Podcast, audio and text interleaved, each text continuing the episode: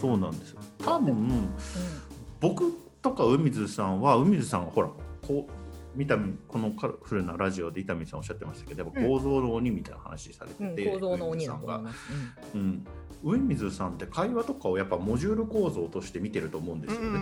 はいはい、ででっかい構造があってこのモジュールそのでっかい構造の論理を説明するのにこのモジュールがあってこのモジュールがあってこのモジュールがあってみたいな話になった時にこのモジュールの機能が分かんないからこのこのモジュールをちょっと取り替えましょうとかこのモジュールのちょっと分解してあのもうちょっと小さい株構造のモジュール見ていきましょうみたいなことできると思うんですけどあのなんなんていうかな。でっかい機械として見てる場合に車みたいなその印象派の人たちが見てる場合に そのなんかなんか車が動かないみたいな感じになった時にこの車バンバンバンバンやってるみたいなことがよく起きるんですよね。これちょっとそうそうボンネット開けてどの部品が動かないか見ましょうよみたいな話なんだけど、けどその車がそのモジュールの塊だっていう風な認識をしてない人たちには、うん、なぜか動いてるものっていうのが突然動かなくなったみたいな印象をやっぱ受けてるんですよね。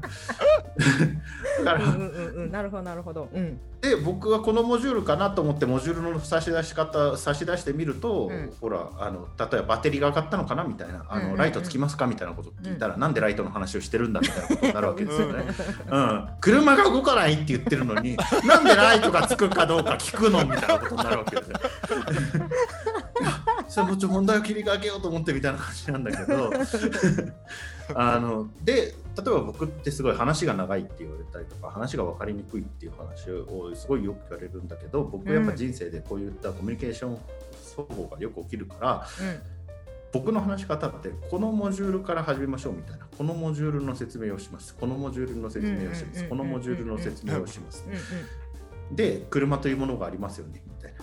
でその後にちょっとペイントしましょうみたいな、あのガラス入れましょうみたいな話し方をしてて、でこのモジュールがどういう説動きをしてるかというとみたいな話をしてると、みんな車の話をしてるところを見失ってて、あの話が無産していこうとするんですよ。あなるほど。なんでその間にライトのことばっかり考えちゃったりとかする、そうそうそうそう、みんな僕が何を言ってるかっていう全体が取れなくなっていったりとかするんですよ。はいはいなるほどね。うんうんうんうん。確かにそうかも、うん、2時間ぐらい聞いた後にあこの人この話をしてたんだって分かる人っていうのはやっぱ相当認識なんか忍耐強いんですよ。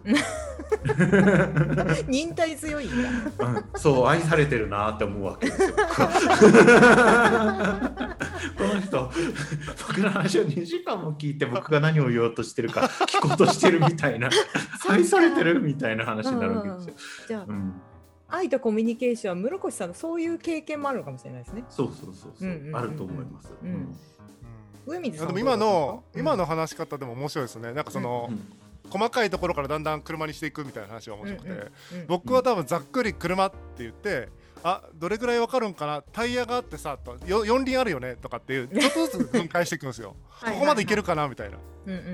感じの説明の仕方をしていくタイプなんであのなんか齟齬が起こるタイプではないんですけど、うん、ももうちょっと具体化しないともうちょっと分解しないと本当の意味で分かれたとは言えないよねっていうなんか分かり合ったような感じを作っているけども全然分かり合ってないみたいなゾーンに。そっか。タイヤの話だけで終わっちゃってる可能性がそうタイヤが4つあるぐらいまではなんか了解し合えたけどもうちょっとその先の話をしないとみたいな。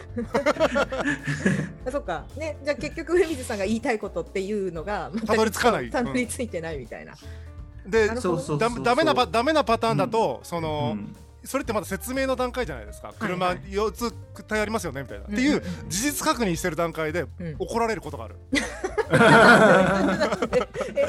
なんでどういう怒られお前お前と合わないっていう。なんかまだ僕の意見にさえたどり着いてないのに、まだまだ僕は何も出出してないのにもう合わない感じになっちゃうっていうね、まだちょっと前提条件確認してる途中で話が終わることがよくある。それはなんで怒るんだろう？そんな話聞いてないっていうことなのかそんな小難しいこと言うなみたいなのか？そっちじゃないですか？そっちじゃないですか？理解できないってことですか？あと値踏み加算されてる感じがして嫌なんだと思うんですよね。確かにね。まあ事実上値踏みをしてるんですけどしてるしてるけどしてる。このチューニングを合わせないとコミュニケーションってうまくいかないじゃないですかみたいなことをやってるんだけどチューニング合わされてるのがいやらしいんですよね。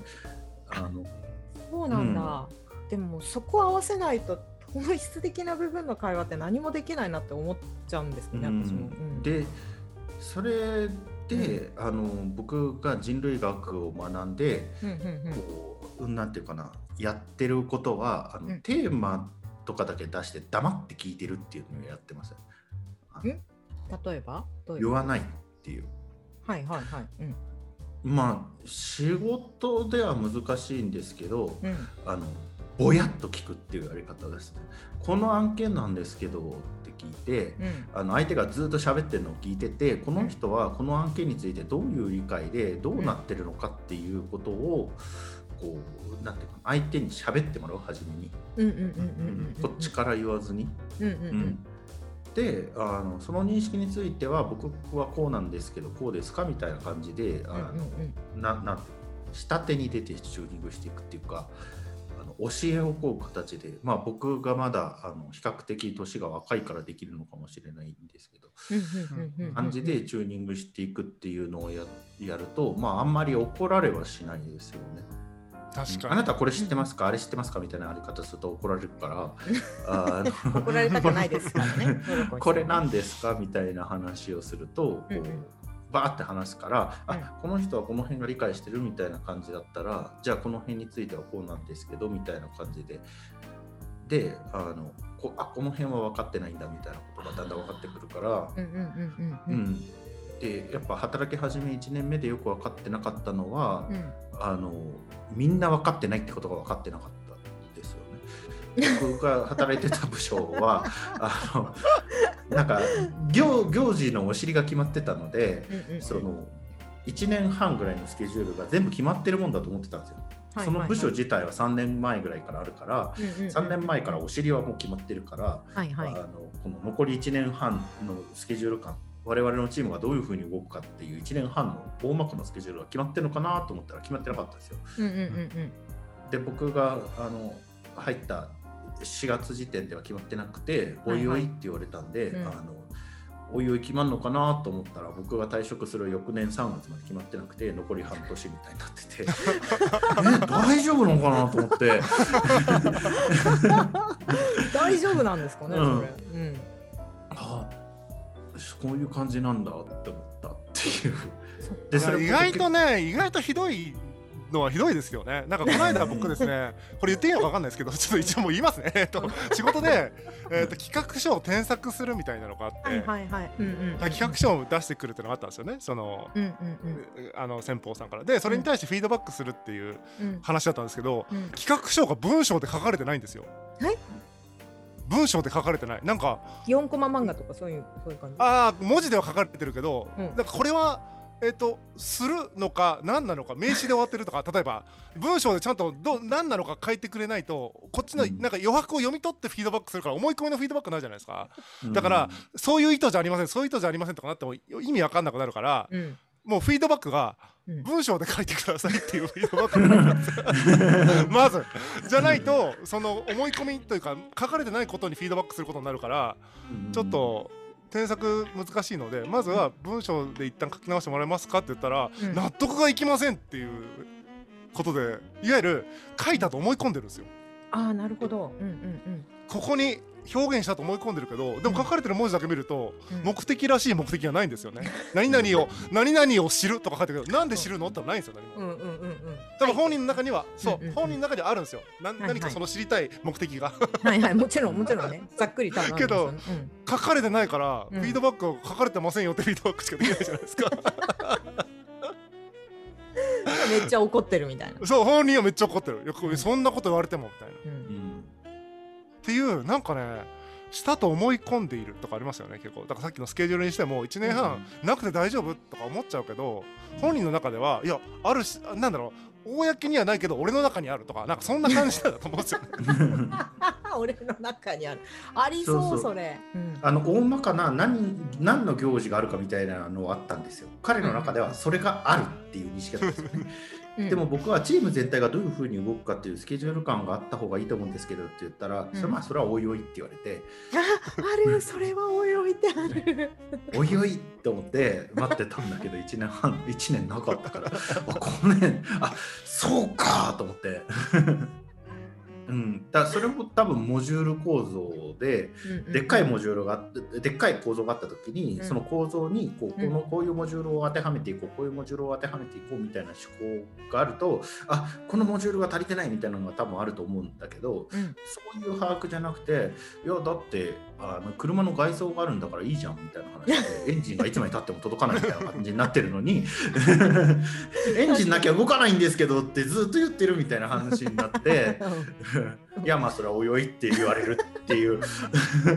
確かに、だからそのスケジュール感とか、まあ、そので目的でも何でもいいけどそれがうん。誰かの中にある状態だと、うん。それで会議とか言われてもうん。よりどころとなるものがないから、うん。議論っていうよりは確認になっちゃうんですよね。これはどう どうこうですか？とか、意見をすると違うこと言うと怒られるとか、はいはいはいはい、うん。そこじゃねえよみたいな、ん。そう書かれてたらそれにうん。沿ってみんな意見できるし、これをもっとこう変更した方がいいんじゃないかとかいう、うん。なんか意味のある議論ができるのにその人の中にあるから、まず出してくださいみたいになるんですよ。うん。うん。そしたらなんかなんでそんなこと言うんですかって言われるそうそうそうそう。でなんか僕入って3日目くらいに、うんあのチーム全チーム全体とか半分ぐらい集めて会議しようって言われて会議して、はいはい。であのその会議であのなんか会議に参加したら必ず意見を言わなきゃいけないって部門長に言われて、はいはい。まあ、そうそういう意見あるじゃないですか。うんうんでもなんか僕からしてみると、うん。何のバックグラウンドもないところでうんうん。みんな適当なことを言ってるっていう印象だったんですよね。なるほど、うんうんうん。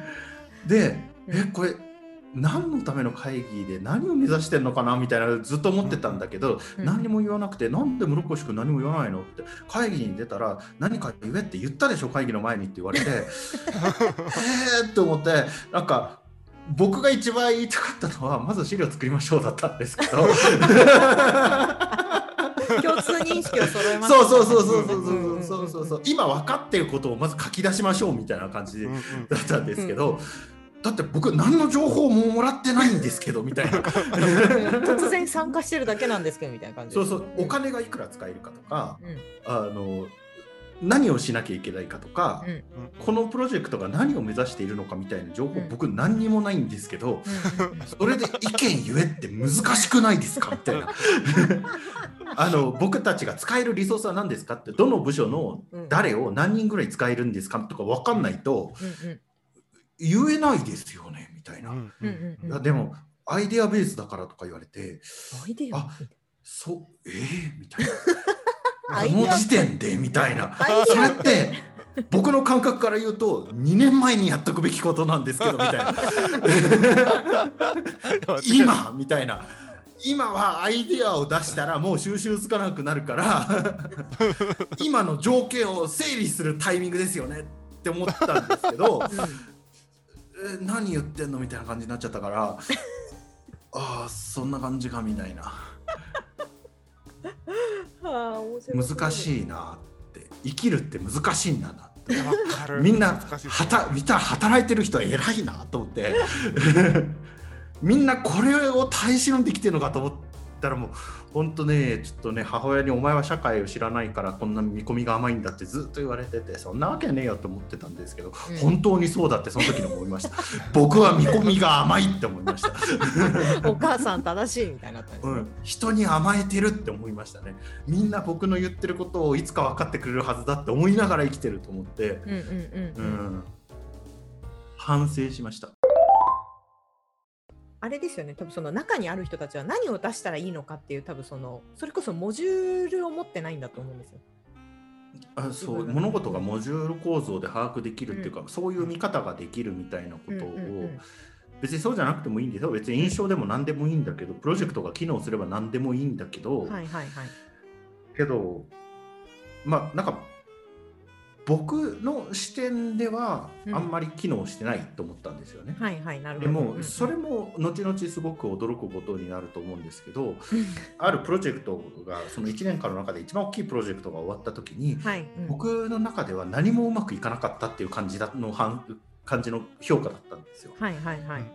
うんうん、改善できることがこんなにあるみたいな思ったんですよね。うんうんっていう印象を言ったらうんうん。その部署の幹部3人ぐらいいたんですけど、はいわはい。うまく終わってよかったですねみたいな。何事もなく すごいうまくいきましたねみたいな感じだったんですよ。評価が。えー、えー、えー、と思って。これもいきませんでしたよね。これもうまくいきませんでしたよね。これもうまくいきませんでした。これもこういうふうにできましたよねみたいなこと言ったら、うん。その部署の幹部が村越君そんなこと言ってもしょうがないよみたいな。あのまあうまくいったんだからよかったんじゃないみたいな一人倒れてますよねみたいなのとか。あそういう感じかみたいなのがすごくあって。うん。難しい。うまそうくいだから。くっていうのがその日が無事に終わったってこと。無事じゃないですね。なんか耐え忍んだね そうそう。台風が過ぎ去ったみたいそうな感じで。うん。その場にいたみたいな。けど次の台風のためにダム作ったりしようよみたいな感じなんだけど、うん、けど多分向こうからしたらダムなんかいくら作っても水害起きるときは起きるからさみたいな感じなんですよね。はいはい、なるほどなるほど。でなまあ確かにそれはそうだっていうのもあるんですよ。うんうんうんうん。だからちょっと難しいなと思ってて、うん。でまあまあ、今のは失敗例だけどやっうん。ぱそういうふうにモジュール構造で捉えなくたってうまくいくときはうまくいく。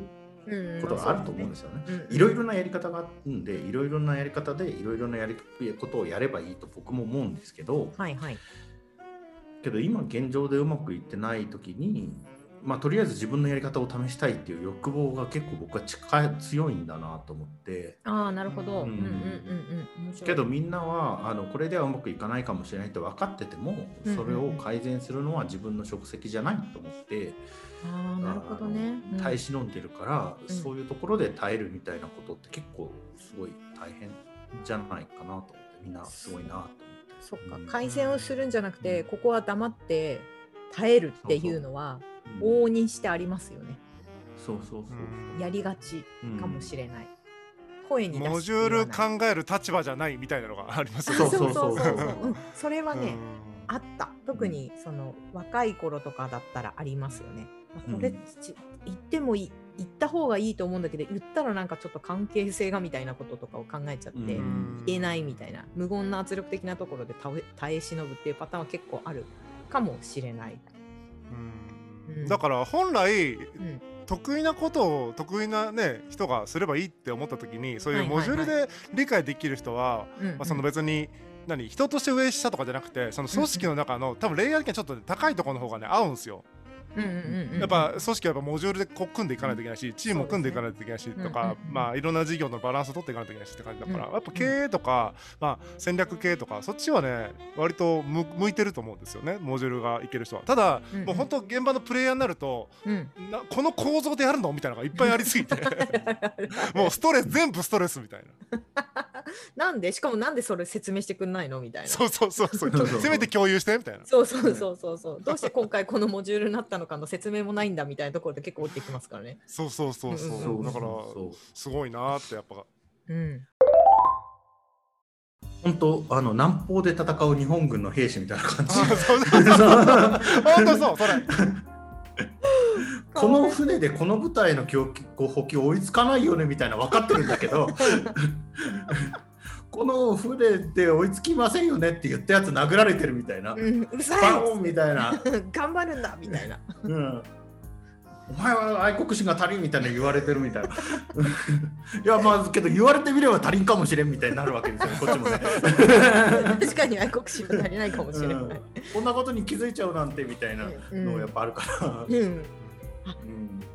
確かに体育会系とかって割とそういうところはあるかもしれないですね。うん。だから僕苦手なんですよ体育会系が。ね、ゆおっしゃってましたよね。うん。すごく分かった。あのなぜ体育会系をその、うん。雇う側がすごいきかみたいなのすごい分かった、うん。だってやっぱりね何も言わずに戦ってくれる二等兵が誰しも必要じゃないですか。うんうん文句ばっかり言ってる二等兵みたいなあの昔兵隊 兵隊ヤクザっていう映画があったんですけど それすごい。か勝慎太郎と はいはい、あのなんかそあのね飯島ちょっと名前忘れちゃったなんとかっていう2人が主人公なんですよね。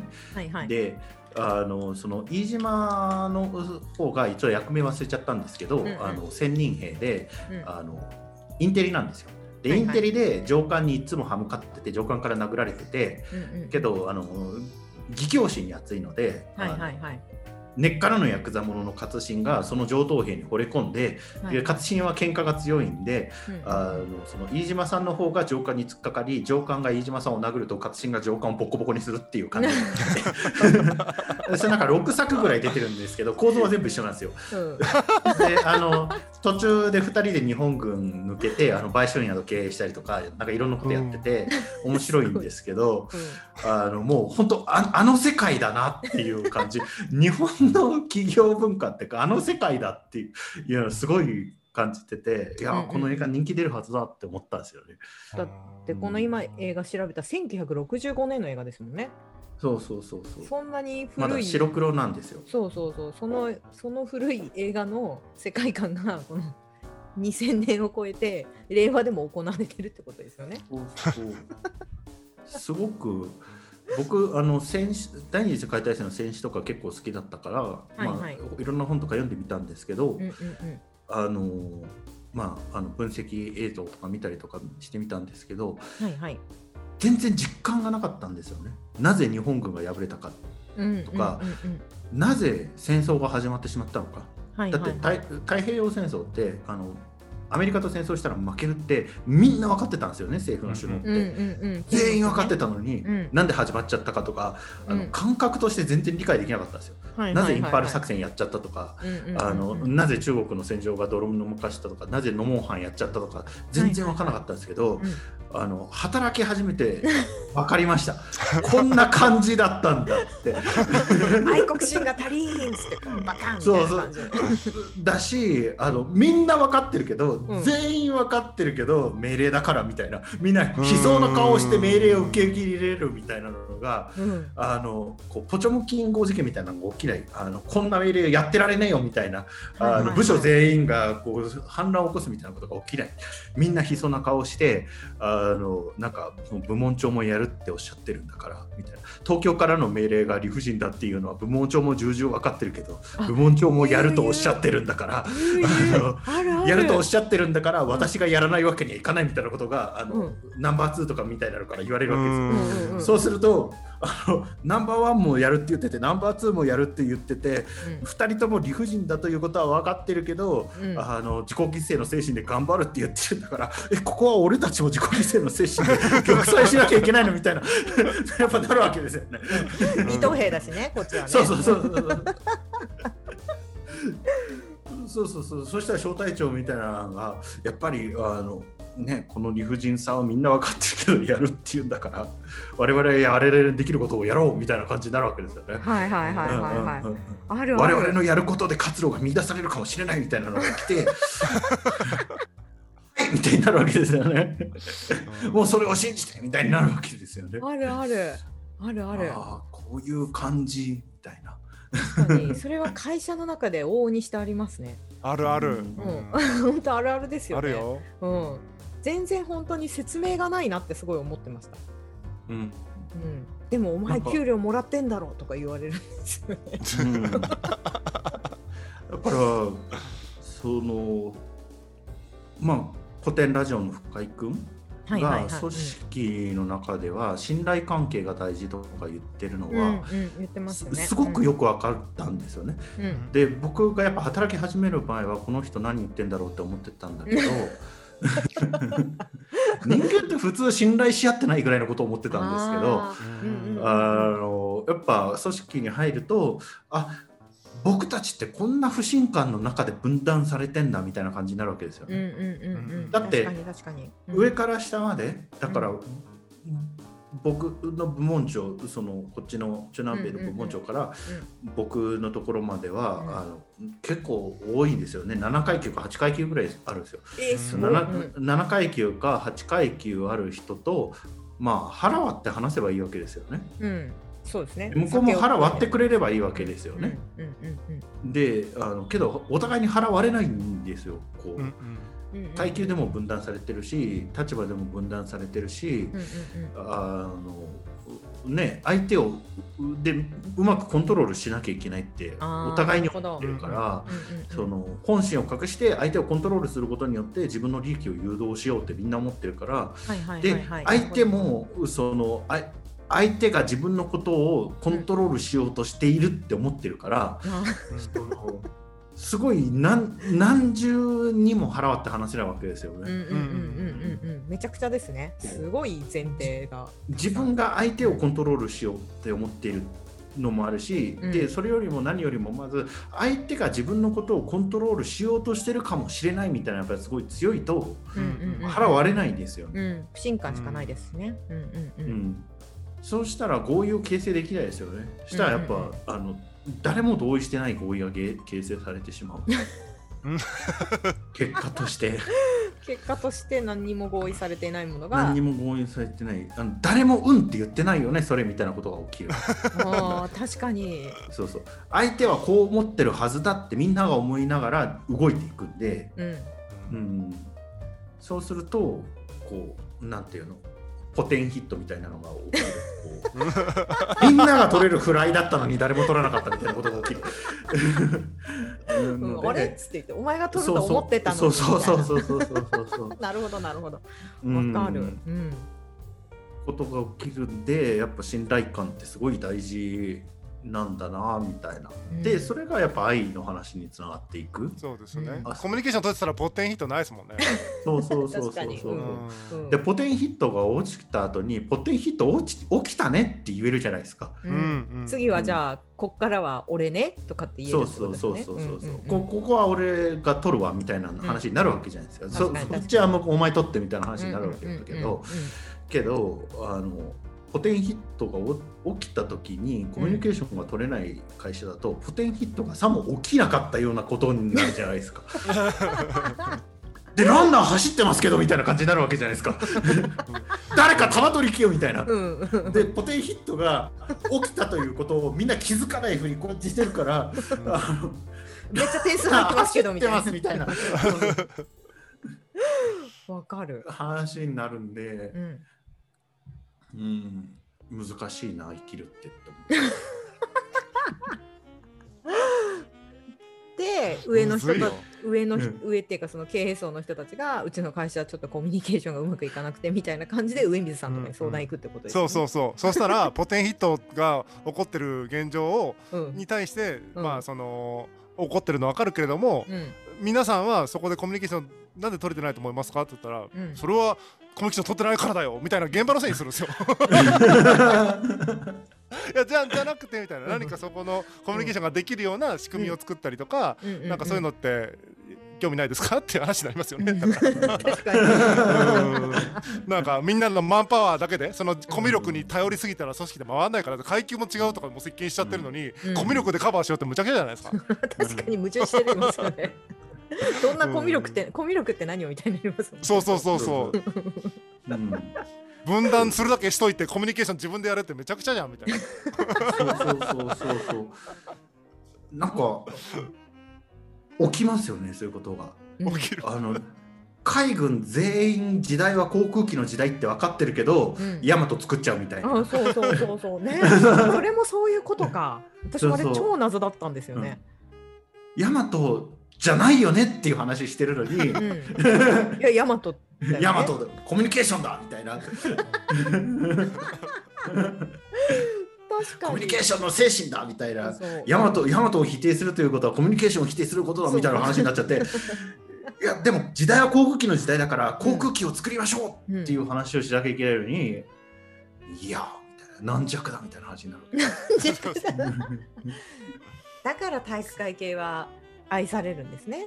うん、そう。精神論に持っていくから、そう、うん、頑張りますって言ってもらった方がいいんですよ。現場の人そうですよね。楽ですもんね、いちいち説明しなくていいしね。上水さんとか室越さんとかにね。邪魔なんですよね我々。その飯島 飯島上等兵みたいな感じで。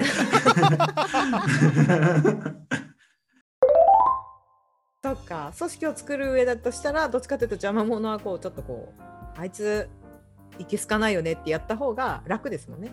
そうまとまりを作るっていう意味で。いいいいか悪いかは別としてまとまりを作るってことを考えると、異端児ってことですもんね。そうで飯島上等兵もそうなんですけど、うんうんうん。あの我々が兵隊として有能か、偉そうなことを言ってるけど、うん。兵隊として有能かって言ったら別にまああの上水さんは分かりましたけど分かんないですよね。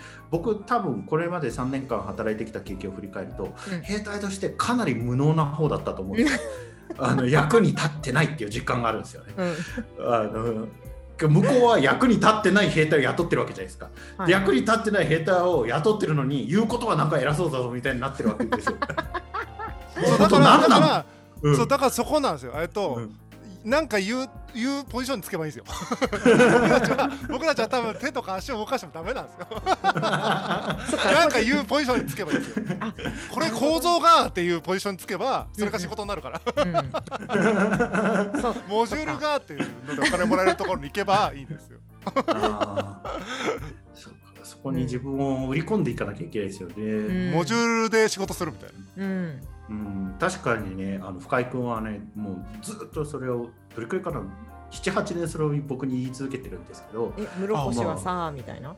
そうそうそうそうそうそう、まあ上流工程に行けっていう話を深井君ずっと言ってたんですけど。いやでも本当そう本当そうだと思うんですよ。文句を言うんじゃなくて文句言われる方にい行った方がいいよって言ってたっておっしゃってましたよね。それもそうかあーなるほどねもしれない。うんうんうん。けどうん。あのまあ僕はいや兵隊やれるって思って。僕にだって鉄砲は撃てるんだ。っていう感じで一斉射撃って言われてる時になんか弾入んないんですけどみたいなこと言ってたうん。弾入んないんですけどみたいなことやりつつ今ここ一斉射撃するタイミングじゃないですよねみたいなこと言ってる。射撃って言われたら射撃なんだっていう話なんですよね。すいません。みたいなまあおかしすぎる。確かに。そうですね。もともとは多分室さんのいるポジションが多分違うんですよね風民さんの言う通り、ねおっしゃる通り。そうそう。うん。その僕はほらあの働いてこなかったからよくわかんないんですけどやっぱり日本の社会構造ってでも兵隊やらないといけないっていう社会構造そうですよねじゃないですか。組織からこう入っていくとそうなりますよねそう。新卒の新卒なんてあれとかまさに、ねうん。軍人さんでもでもベンチャーとかだったらあるじゃないですか。全然。うんうんうん。そういうこうあれを踏まなくてもうんうんうんうんうんうん。僕は頭が古い人間なんでやっぱね不安ですよねベンチャーとかね。大丈夫かなみたいな。いやあの向いてないのに兵隊するよりは安全だと。思うそうそう。それね結構みんな言うんですけどね、うん。あの実感としてないですよ。正義俺やっぱ大事の影だよみたいな。ああおかしすぎる、うんね。でもやってみないと分かんなかったんでしょうね。怪我したかったのかもしれないですね。ああそう。あのそれも言われましたね、深井君にね。ああのうあ、ん、あの自分がもうダメだって分かり分かるところまでいかないとダメかもしれないねって言われて、ね、こんだけ言ってダメならあの自分が使い物にならないってこと分かんないからダメかもねみたいなこと言われて言われよう。言われよ今あの70%ぐらい理解してます。まだまだ期待はある。やっぱりやれるんじゃないかみたいな。やっぱりやるんじゃないか。うん、うん。やりたいんですか？兵士。兵隊？うん兵隊。うーんやりたいですよね。あら、へえななんでなんですか？うん、わかんないですけどこうねえほらやれるってほらやれるじゃんって。全然なんか急になんかコントロールなんかなんかなんかモジュールとか言ってたのにモジュールもクソもない感じなんですよ精神論な僕だって僕だって万歳突撃したいんだみたいなけどいざ万歳突撃やれって言われるとここじゃねえなみたいな感じになるんですよね なんかあのちょっと分裂的なところがあるんだと思うんですけど、ね、なるほどね。うん。ああそう。ねなんでなんでわかんないっていうのがねそのわかんないをねモジュールで話してほしいの。けどあれかもしれない。僕チームに対するすごい憧れがあるのかもしれないです。チームに対する憧れ？うんうんうん、あのなんて言うんでしょう。こうワンのブゼムになりたいっていう気持ちがあるのかもしれないです。うん。なんかそれは何かの影響とかですか？わかんない。わかんない。何の影響かわかんないんですけど、うん。あの高取屋さんと話してた時に驚いたのは高取屋さんムスリムにならないんですかっていう話をしたはいはい。時に、うん。ほらムスリムってななろうと思えばなれるわけじゃないですか。したら中東で一人だけノンリスリムムスリムみたいなこともう起きないわけじゃないですか。はいはいはい。もムスリムなんだみたいな。うんうんうん。別にノンムスリムだけどみんなみんなと合わせるためにラマダンするみたいなことやらなくていいわけじゃないですか。はいはいはい。俺もムスリムだからラマダン、お前もムスリムだからラマダンみたいな。うんうん。おけどムスリムだけどたまにラマダン破るぜみたいなことやったっていいわけじゃないですか。ね けどノンムスリムの人がラマダン破ったら、うん。あのちょっとなんかもう意味わかんないことになってるわけじゃない確かに確かに。うん。うんけど例えば僕キューバにいる時にキューバってペリオドエスペシャルってかなりすごい厳しい時代があったんですけど、経済封鎖され、うん。あけうん経済がダメになって。はいはいはい。うん。で僕が同世代の友人たちの中でやっぱ一人だけペリオドエスペシャル経験したことないんですよね。あそうね。90年代初頭ってうんうんうん僕フグとかカニとか食ってうんあの美味しくないとか言ってたわけですよね。3歳ぐらいの頃、そうね。彼らはあの猫とか雑巾とか食ってたの。うん。すごい時代。うん全然共有できないわけよ経験をうんまあ確かにそうですね。うん。そしたらあのそういう話になった時にやっぱ僕たち僕この人たちのワンノブゼムになれないみたいな感じすごく感じるわけですよね、うんまあ一緒にサルサをそうご踊ってても、うんうんうん。一緒にお酒飲んでても一緒に出かけて一緒にあのビーチに行ってもうんうん。あの結局なんかそのこの人たちのなんかそこはかとない石爆感みたいなの共有できないみたいな。うんうんうんあのこの人たちは自分たちのパスポートで海外に出れないけど僕は別にどこにだって行けるみたいな。確かに確かに。このパスポートとか世界196カ国ぐらい行けるわけじゃないですか。パスポート持って全然違うわけじゃないですか。うん共有できねえなみたいな。その時になんかこうそういうことが共有できないことに対するすごい申し訳なさみたいなのが僕の中にあるんですよ。